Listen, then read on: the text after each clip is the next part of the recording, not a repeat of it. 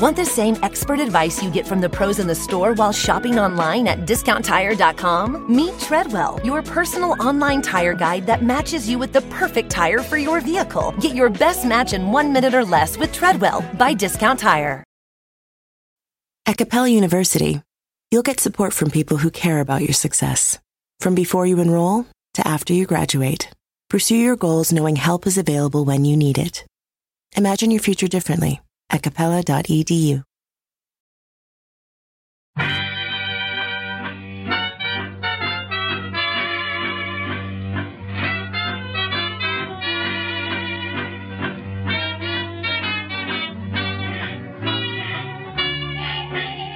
Brett McKay here, and welcome to another edition of the Art of Manliness podcast. So, winter is coming.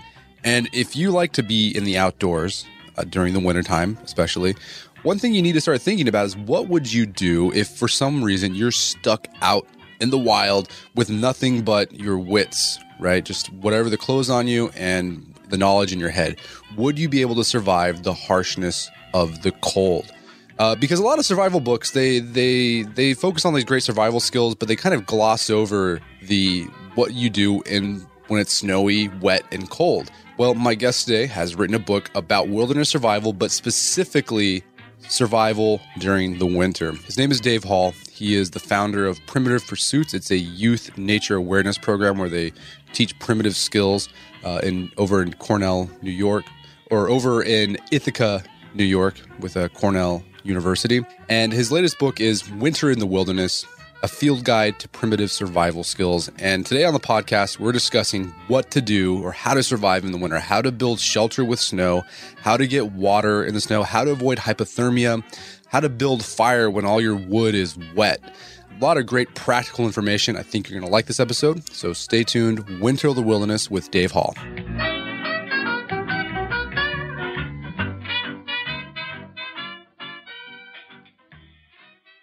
Dave Hall, welcome to the show. Thank you so much. This is this is really exciting. All right, so you are a, a primitivist, wild wilderness survival guy, um, and you've just come out with a book about winter survival. But before we get into the book and some of the principles of surviving in the winter, uh, let's talk about how did you get involved or get started with wilderness survival and primitive uh, skills training? Sure. Well, you know, I think like a lot of people, I came up through the ranks in kind of that very typical way. Um, I was an avid Boy Scout. I loved camping. I loved canoeing, and our Scoutmaster really provided those kind of amazing experiences. So, you know, really typically, meaning I was into the backpacking and all the gear and all those wilderness experiences that kind of gave you a nice adrenaline rush. And long story short was that eventually put me in a place where I was professionally leading people, mostly youth groups, through the Adirondacks. And, you know, up until that point, all of my, you know, quote guiding was just like with friends and all that. But something shifted in my mind that once I was getting paid, I felt, I guess, really a little dependent on the gear. You know, I really wasn't able to answer those questions like, what if a bear walks off with my food? What if the canoe sinks? What if the stove falls apart? Any number of things can and do happen, and I had no capability of, of really answering that, you know, those questions. So that, you know, kind of serendipitously, my first group that I ever led uh, through this program called Adirondack Treks led me to wilderness survival because this young man named Will um, mentioned the Tracker School, and that's Tom Brown's school down in New Jersey and it really sounded like a great place for me to, you know, learn. I think what I was was craving, you know, and so that's where it really all started. So I I began, uh, you know, picking up some of Tom's books, and then I eventually went down and took a class, and you know, the rest is history, kind of thing. Gotcha. So, so, besides doing the the the the leaded um, guides in the outdoors. You also have a school that I thought was just it's it sounds awesome. When I read about it, I was like, I got to send my kids to this when they get older. Uh, it's called Primitive Pursuits. Uh, can you tell us why you started this? Uh, it's a camp or program to teach primitive skills sure. to kids. Yeah, so it was about 1999. I began working for Cornell Cooperative Extension, which is the organization that houses 4-H and I've been working with youth through that program for you know roughly 16 years now. And as one of my after school programs, I thought, well, let's see how the kids respond to my enthusiasm for learning these kind of really nature based approaches to wilderness survival. And so, really, very organically, Primitive Pursuits began as an after school program. And then, through the effort of friends of mine, they took the idea um, and grew it into this huge program that is much more um, in the public eye now. You know, so right now it's probably you know the biggest wilderness skills program of its sort in the Northeast. Uh, we work with all ages. They're talking about doing a residential program for adults. Uh, yeah, it's pretty amazing. And um, yeah, it's. I think you know, and I was talking to somebody about this recently. You know, we when I say we, there's there was a core bunch of us at the beginning. I think we offered a program that somehow deep down really resonated resonated with people. You know, we weren't trying to pitch uh, in whatever canning sauerkraut, which may have value. We were really saying, hey, we want to bring you into a place where you're kind of in touch with nature, you're more capable, you're more in tune with the natural rhythms, you're able to, you know, do any number of things and it's simply based on a really strong and deep meaningful connection with nature, you know, kind of minus the gadgets and gear. So, and yeah. what what's been the what's the response to kids who are, you know, they're like, you know, the kids who are glued to their screens I mean, they can't have that stuff out there. I mean, what's been the response? They is there are there sort of like the the withdrawals at first, and they love it, or they love it just from the get go? I would say overwhelmingly the response is positive. You know, I mean, we certainly know that kids today are plugged in way more than they should be, and they have a tough time managing the technology that's offered to them. But when we get them outside, there's something so different, so um, so raw and pure and fun that you know they just can't help but feel excited about once they get involved with the program. You know what I mean? Yeah.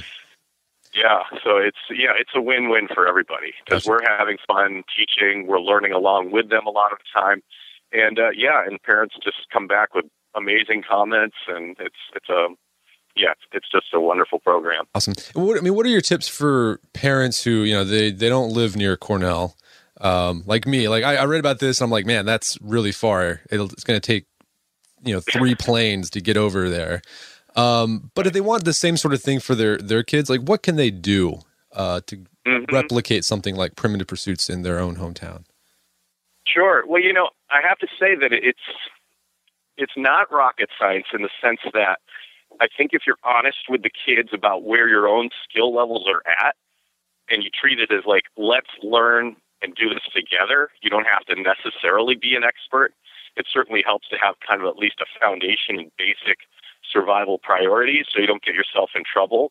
But at the same time, you can be like, you know, pick up one of the good books, um, Tom Brown's book, my book, a lot of good stuff out there, and just start learning together and have fun and don't make it a, try to be anti, you know, school, like classroom. Have it be fun, making it adventure. And so, you know, I think and and leave room for kids to have unstructured, just um, creative time where they feel like they're directing themselves. You know, so even if you're not an expert per se at these skills, it doesn't mean that you can't start on that path. You know. Yeah. Yeah. So, That's awesome. Yeah. Great advice. Okay, so talk about your book, uh, Winter in the Wilderness, because um, I've I've read a lot of survival books, but a lot of them, I feel like they assume that you're going to be like in the woods in the summer or spring or fall, like where there's some inclement weather, but you don't have to deal with the very extreme cold.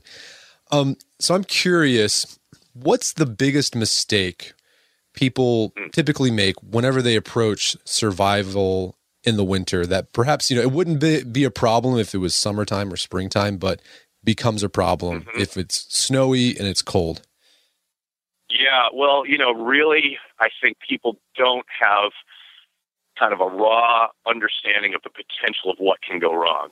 You know, it, it can. Right, you're you're exactly right. The implications of of um, a summer situation don't compare to anything that the, the winter may throw at you, right? And simply not anticipating the worst case scenarios, and and also not understanding what your body's priorities are gets people into trouble. They don't know where to direct their energy so that they can actually take care of themselves.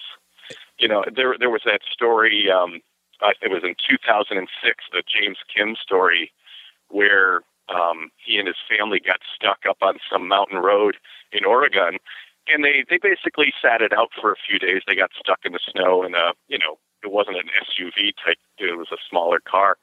But when the food and uh, the gas ran out of the car, Mr. Kim left, presumably to head back down to the main road from where they came, but it was hypothermia that did him in. He got cold. He didn't have an inherent respect and understanding of how to deal with that and what could happen if he didn't do things right. And he was found, you know, within the week.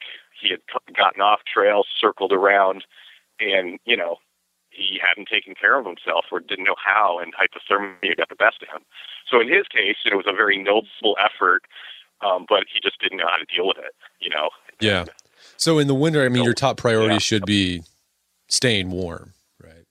Yes, number one is staying warm. And if you think about it, there are so many different things that you can do to help maintain your warmth. You know, whether it's making sure you're dressed right, making sure you're full of good calories, making sure you're, you know, maybe you're building a shelter or a fire. Any number of things can be done that can help to preserve and insulate yourself. Gotcha. We'll, we'll, get into some specifics yeah. about that, but like, let's talk about hypothermia because it's one of those things people talk about a lot. But when I was reading your sure. book, I was like, I don't, I, I don't think I knew what the symptoms of hypothermia were.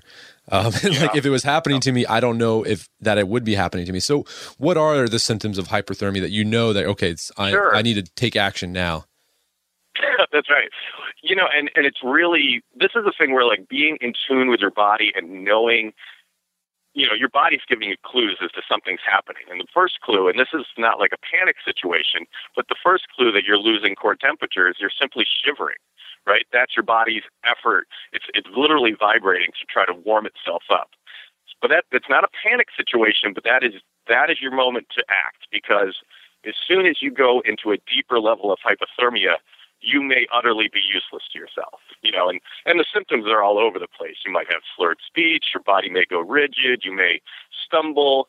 But what happens, and it's happened to me once, and I'm sort of glad in a way so I can talk about it from firsthand experience, is that, you know, after you shiver, you can literally go rigid, meaning you stop shivering, you kind of get stiff, and your brain goes numb. And that's why you hear stories about hikers or hunters and they they drop their clothing. They they don't act rationally, right? And it's just a, a downward spiral. So really, the thing to for most people to understand is like, okay, I'm shivering. It's time to improve my situation. You know, because after that, the symptoms are kind of interesting to know, but they may be moot for the actual survivalist in the thick of things. Yeah, and so treating it, it's just it's getting warm, right? Like getting dry yeah. and warm. Yes, right. It might mean putting on an extra layer. It might be getting out of damp things and getting into warm things. Do jumping jacks for a little while. It's energy intensive, but it might be what you need for that moment. Uh, make a fire, make some hot tea, uh, any number of things. Get out of the wind. Don't sit on the snow. That kind of anything yeah. sensible like that. Yeah. Yeah, I thought one of the interesting tips was uh, don't stay in valleys because that's, that's where the cold air sinks. Right. Right. Yep. Mm-hmm. I never would have thought of yep. that. Get up off the, the floor of uh, you know the valley, just even a little, you, and you'll feel it. You'll feel it when you get up above it. It's really interesting. Interesting. And what about? I mean, is frostbite? I mean, what's worse, frostbite or hypothermia? Like, should you be more worried about hypothermia? I'm assuming. Definitely, yeah. Like frostbite is simply not simply. It's certainly something you want to avoid, but that's like frozen skin, frozen body parts. But it doesn't necessarily necessarily imply that you have lost core temperature.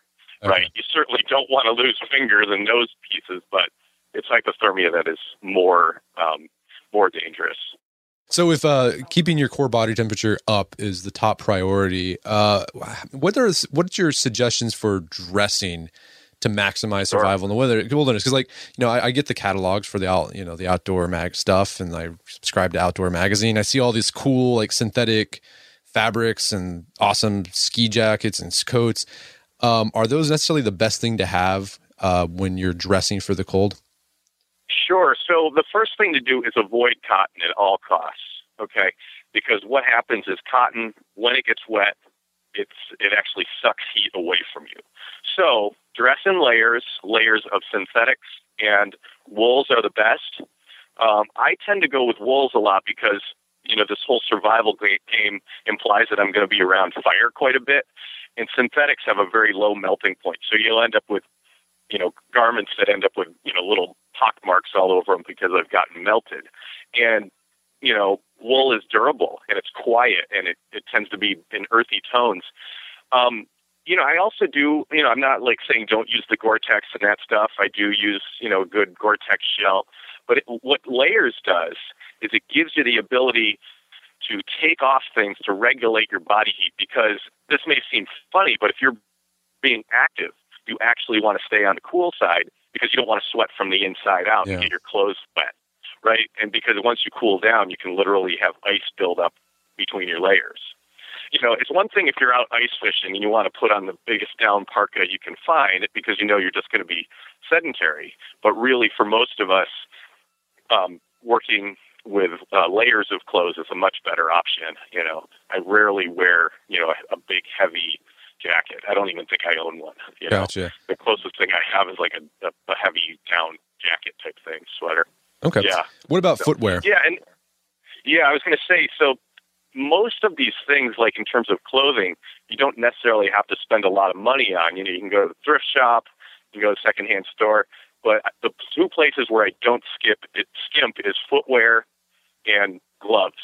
Um, and in terms of footwear, I want you know people to know like if you're uncomfortable in your feet, that's not only dangerous, but it's just kind of going to make for a really lousy experience. And so I go with um, boots that are built to withstand, you know, negative 20, negative 30 degrees. They have to have removable liners because that enables you to dry them out. Your feet tend to perspire quite a little bit you know, and and make sure they're well built. You know, invest a little bit of money. Um, I have a pair of LaCrosse Icemans that I've literally been using for 25 years, and they are still going strong. Nice. You know, which is an amazing feat. You know, and then for gloves, because you're working, um, you know, breaking branches and you're moving a lot of material, um, I find that your typical high-end, you know, REI or North Face type gloves, even though they're great for skiing and a lot of things, they don't hold up to like the the abuse that you're going to be putting them through. So I I go with leather, waxed leather mittens with um, insulated leather glove inside of them, and that double layering system works well. And awesome. hold up. All right. So yeah, they don't have some like. Yep. Very good. So bottom line, cotton is rotten. Yes, that's right. Cotton kills. Cotton kills. Okay. Yep. Um. So let's talk about okay. So in keeping with this idea of priority being keeping warm how do you build a fire in the snow right? Because like i that's the thing like sure. I, I, whenever i go camping i get so uh uh like the fire is the one thing i take a lot of pride in and it's easy when it's warm and dry and everything's perfect but when it's wet that's where i'm like man how do you get a fire yeah. going when everything is wet? Right and you know you're exactly right. When you need fire the most is when it's hardest to make right? And let's let's even one up that what is like the worst case scenario in terms of winter survival. It's not when there's nice, fluffy, deep snow. It's actually when the weather warms up a bit, it's hovering somewhere around freezing, and it starts to rain and everything gets soaked, right? That is like your worst case scenario. And that is probably going to be a better option for fire rather than, say, a snow shelter, right? So what do you do? Everything is literally soaked. Um, you know, there's nothing on the ground that's useful. And so I came up with this little system called the fire burrito. And if you, and this is where, you know, as a, you know, a, survivalist or somebody who's interested in these skills, you have to start opening your eyes and looking for your resources. And the, the, the core of the fire burrito is what I call punky wood. You have to find trees that are in a state of rot that offer you material that's kind of dry, spongy. It will take a flame or an ember from a friction set really well and then you put that on a slab of bark and you get it going, put twigs on top, another lid of bark, and that will light itself.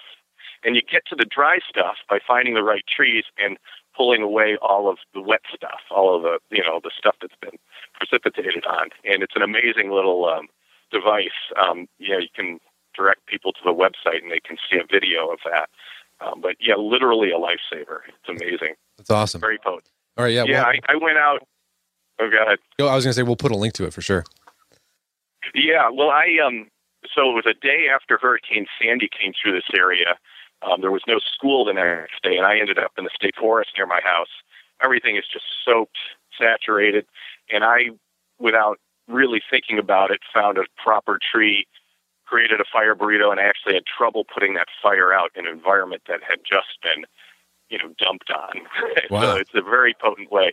Yeah, but you know, I, I do have to say that making fire and being so good at that skill is one of the most important, you know, skills that anybody can master. Because when there aren't other options, fire is going to save your butt. Yeah. And that's by actually, even though I'm a big advocate of the primitive, always carry at least a couple modern methods uh, to light your fire. You know, don't don't don't mess around in the in the winter. Yeah, and that Always carry. It. that's a skill that you can practice at home. Like you don't have to necessarily be out camping to practice making fires, right? Exactly. Yep. Yep. Yeah. I, I even though I'm really good at this stuff, I am always kind of monkeying with different flammable materials and trying to make fires in new ways or challenging myself. You know, if if we've had a weather event and going out and just proving to myself yet again that I can do it. You know, always kind of staying on top of things that way. All right. So uh, along this line, keeping warm, shelter. Uh, so like this is the usually the priorities is like isn't it like fire, shelter? Yeah, you know, in the book, how we arranged it was, you know, we certainly talked about clothing, but we decided to put fire at first before shelter, and simply for the reason of helping people understand those really bad worst case scenario situations, you know, because they can happen anytime. And even though I'm in New York State, which most people think of as a very wintry state, um, it, it hasn't been like that in the last 10 years. You know, we're getting weather events that are very fickle. Some one day it's above freezing, the next day it's not. One day it's snowing, the next day it's raining, and so these these situations that are really horrific are becoming more common, in my opinion. You know, so yeah. So what we did was clothing, fire, and then we got into shelter. All right. So let's talk about building shelters uh, with the snow. Uh, so most people, when they think about snow shelters, they'll probably think like the igloo, right? The blocks of snow. But you actually talk about uh, the just like a big mound of snow, and then you hollow it out. What's the name of that system again? Sure, that's a quinzhee, and that's kind of a classic North Country shelter, and it really is an amazing thing. Um, you know, if you can imagine that kind of ideal postcard snow, it's light and fluffy, and it doesn't make good snowballs because it's too cold out. What do you do with that, right? And so, what's interesting is that snow of that quality, when it is moved, either by you know a person or by nature, meaning it drifts, will become something solid that can be hollowed out. And that to me is just one of the most amazing things. You know, what was once just kind of useless fluff is now serving as a sanctuary to me. You know, and um, and that's a fun one. And we've made adaptations from that. That's certainly not my favorite shelter, but it's it's a they're all good to know because there's a time and a place where you know one of the one or another one will be the best choice. Um, yeah, but the quinzhee is something that I've played with quite a bit and improved upon as well. And does the, the purpose of a snow shelter is it just to keep you away f- out of the wind, or does it actually get a little warm in there? Oh yeah, no, it's it's incredibly valuable. When I when I say the word sanctuary, it is a true sanctuary. Most um, snow shelters, actually, I'm going to say all snow shelters, if built properly, um, are going to heat up simply from your body heat to about 40 degrees, Wow. despite temperature outside. So when we were finishing up the book, my co-author John, who was really helping me write the book, he wasn't in, as you know well versed at these actual skills, and he wanted to go out and experience this, you know, and, and write about it in the conclusion. And so that particular night, there was a, a friend who joined us. Um, it was about single digits. Uh, I think it got as low as three degrees, and we slept out without sleeping bags or blankets. You know, and it's 40 degrees inside, so that's you know over a 35 degree difference. If it's 20 below out, the difference is going to be even greater. So it's not only relatively warm, it's quiet, it's it's cozy, it's it's just a wonderful place to be, you know. And if you think about the implications of not being there, you could be dead, right? Yeah. For those who embrace the impossible, the Defender 110 is up for the adventure. This iconic vehicle has been redefined with a thoroughly modern design. The exterior has been reimagined with compelling proportions and precise detailing, and the interior is built with robust materials and integrity. The Defender capability is legendary, whether you're facing off road challenges or harsh weather conditions. Durability has been tested to the extreme, cargo capacity means more room for your gear, And there's been powerful innovations like the intuitive driver display and award winning infotainment system that keeps you connected. Innovative camera technologies deliver unobstructed views and effortless maneuvering, and the Defender is ready for a wide range of adventures. The Defender family features two door Defender 90, the Defender 110, and the Defender 130, which seats up to eight. Push what's possible with a vehicle made to go further, the Defender 110. Learn more at LandRoverUSA.com forward slash Defender. That's LandRoverUSA.com forward slash Defender. All right, so if you're like me, you've probably signed up for a whole bunch of stuff that has a recurring monthly fee. Subscriptions to newsletters, subscriptions to services that you use online, uh, could be a streaming service, something like that. You sign up for it and then you forget about it. And then every month you're getting charged and charged and charged, and they just all add up. And you have a hard time trying to figure out where did I sign up for this? I don't know where this is coming from. Well, let me tell you, there's an app that can help you with that. It's called Rocket Money. Rocket Money is a personal finance app that finds and cancels your unwanted subscriptions, monitors your spending, and helps lower your bills so that you can grow your savings. Rocket Money has over 5 million users and has saved a total of $500 million in canceled subscriptions, saving members up to $740 a year when using all of the app's features. I had a chance to use Rocket Money and it works. You connect your account to it and then it goes through your accounts and helps you find those recurring subscription fees that maybe you forgot about and then you can cancel them and save yourself a bit of money each month. Stop wasting money on things you don't use. Cancel your unwanted subscriptions by going to rocketmoney.com slash manliness.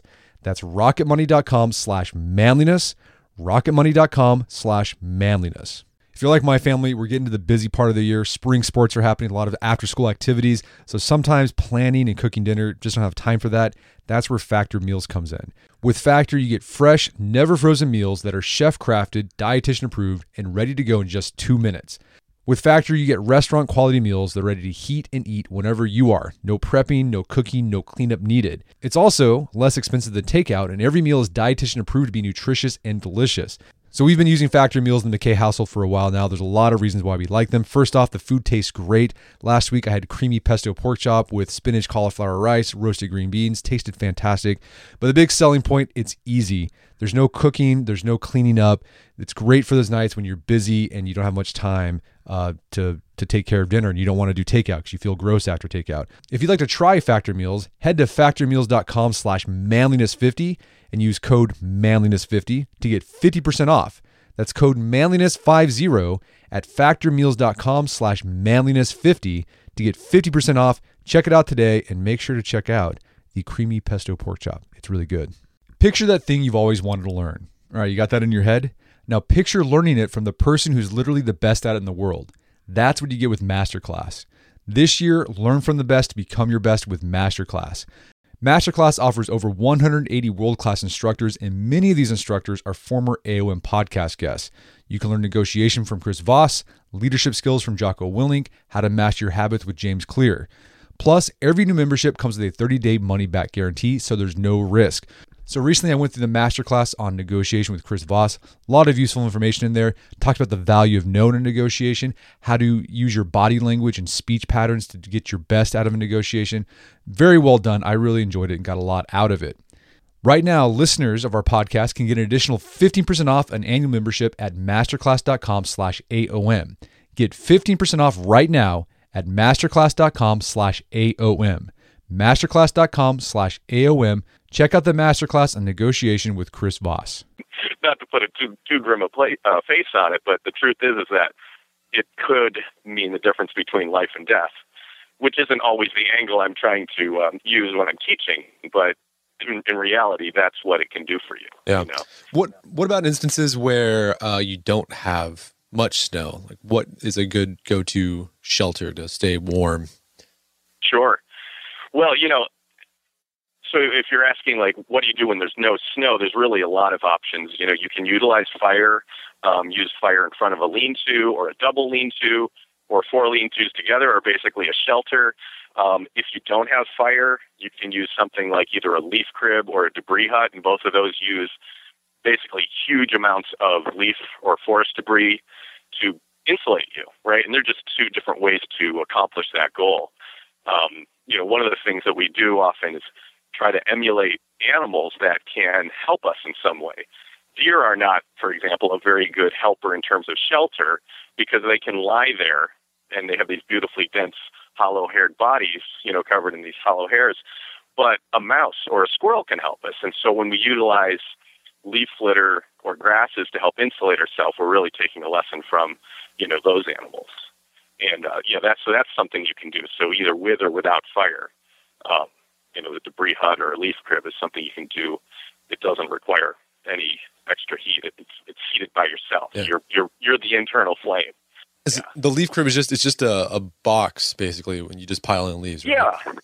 Yeah, it's, yeah, simply either um, making some sort of like kind of log cabin type cribbing or utilizing the landscape so that you have a container. Because if you don't, you make a big pile of leaves, essentially your, your leaf pile will disperse in the night as you move about. And so that's why you need some sort of container. And incredibly effective, really effective. Okay. Uh, yeah. Well, let's talk about so uh, you know we're keeping warm, we've got shelter. Uh, the next priority is water, right? Because you can. A lot of people assume it's food because, but you can actually go weeks without food. Correct? Mm-hmm. Mm-hmm. Yeah, and that's where people get themselves in trouble. They, you know, we're we're in such a food spoiled nation that they think, oh my gosh, where am I going to get my next meal? No, no, calm down. Yes, you will want food as soon as you can get it, but yeah, you're correct. After maintaining your core temperature, you do want to worry about water in a big way. Okay. Um, but you know, and and yeah. I was going to say Go water ahead, in the I was going to say water in the winter poses a challenge though, right? It does. Yes. Yep. Yeah, and the challenges are really twofold. For one, you don't want to cool your body's temperature and take away precious calories by ingesting cold or frozen water, right? The other issue is if you do find running water, it will likely need to be boiled to make it safe. So in either case, you want to heat your water. If it's questionable water, you want to boil it. And if it's, you know, something that's coming out of the ground and you feel like you found a reliable spring, it still makes sense to warm it up because otherwise you're going to lose some calories just to getting it up to body temperature, right? And that brings in, you know, an interesting challenge, right? How do you make a container when you're out there, presumably with nothing, to boil, hold, and boil water in, you know? And how do you do that? um, so there's two methods that we share. One of them is a simple technology called coal burning. You know, you can imagine. I think most people have heard of the idea of burning out a log to make a canoe. You know, you're basically taking embers and hollowing out a log to make some sort of a vessel. So, of course, a bowl is a you know theoretically a small burned out canoe type thing, and and that doesn't take much other than the use of fire. The other method that we share, and this is only available where the uh, eastern white pine is is growing, is you can literally take smooth uh, sections of a, a branch from an eastern white pine um, and utilizing heat from a fire, get it to peel off in like a big kind of leathery sheet. And those corners can be pinned to make a seamless um, container that will hold water and you can boil it in. Of course, the issue is, is then hopefully it'll become obvious to your to your listeners as well. How do you utilize something that's basically wood and boil water in it, right? Yeah. and and the the answer is by using heated stones that are then taken out of the fire and put into your vessel, and then you're using heat in the in the in the water rather than the typical way that we're all used to heating water. You know? Interesting, very clever. Yeah, yeah. So uh, eating snow is a no no. That's something you don't want to do, like last resort. Yeah, I mean, you know, if you're just out for the day and you've got an infinite amount of a trail mix, it's not going to hurt you. But, but if you're really in a situation, um, yeah, don't don't start wasting precious calories by eating snow. Gotcha. You know? Okay. You know, find uh, a spring or yeah. Yeah. Um. Any are there any other skills you think are really important to know, uh, particularly for surviving in the winter? Well, you know, for me, I'm always asking what if questions, and I think it's shelter really does epitomize um, winter survival to me, and so getting out there and practicing in these safe ways is is really going to be crucial to anybody who starts to take this topic seriously. Um, you know, there's there's lots of variety of snow out there. Some of it is going to be more suitable for this shelter, and there's other varieties that are going to be more suitable for that type of shelter. And so, really, you know, starting to become more aware and realize that there's lots of variety. Snow, you know, we tend to use descriptors when we talk about snow, you know, like it's sugary, it's powdery, it's sleet, whatever. and you have to find out what's going to work for you in any given situation.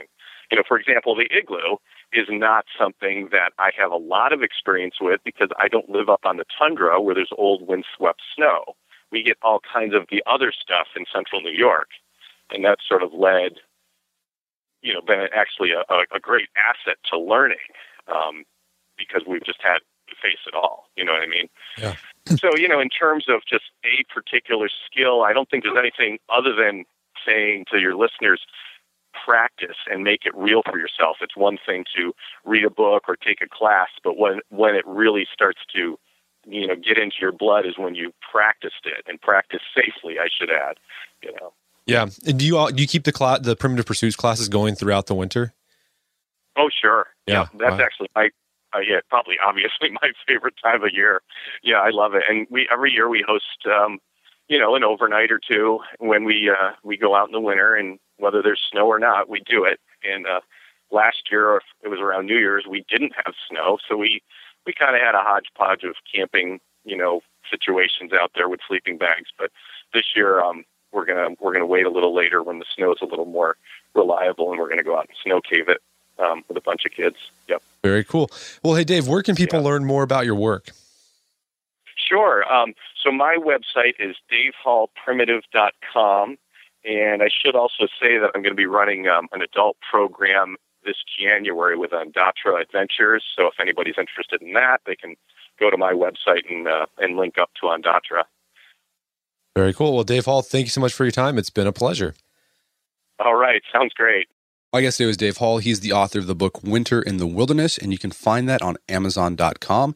Also, check out his website, primitivepursuits.com, to learn more about his Primitive Pursuits program in Ithaca, New York. Well, that wraps up another edition of the Art of Manliness podcast. For more manly tips and advice, make sure to check out the Art of Manliness website at artofmanliness.com. And if you enjoy this podcast, as always, I'd really appreciate it if you'd give us a review on iTunes or Stitcher. Uh, really helps spread the word about the show. As always, thank you again for your continued support. And until next time, this is Brett McKay telling you to stay manly.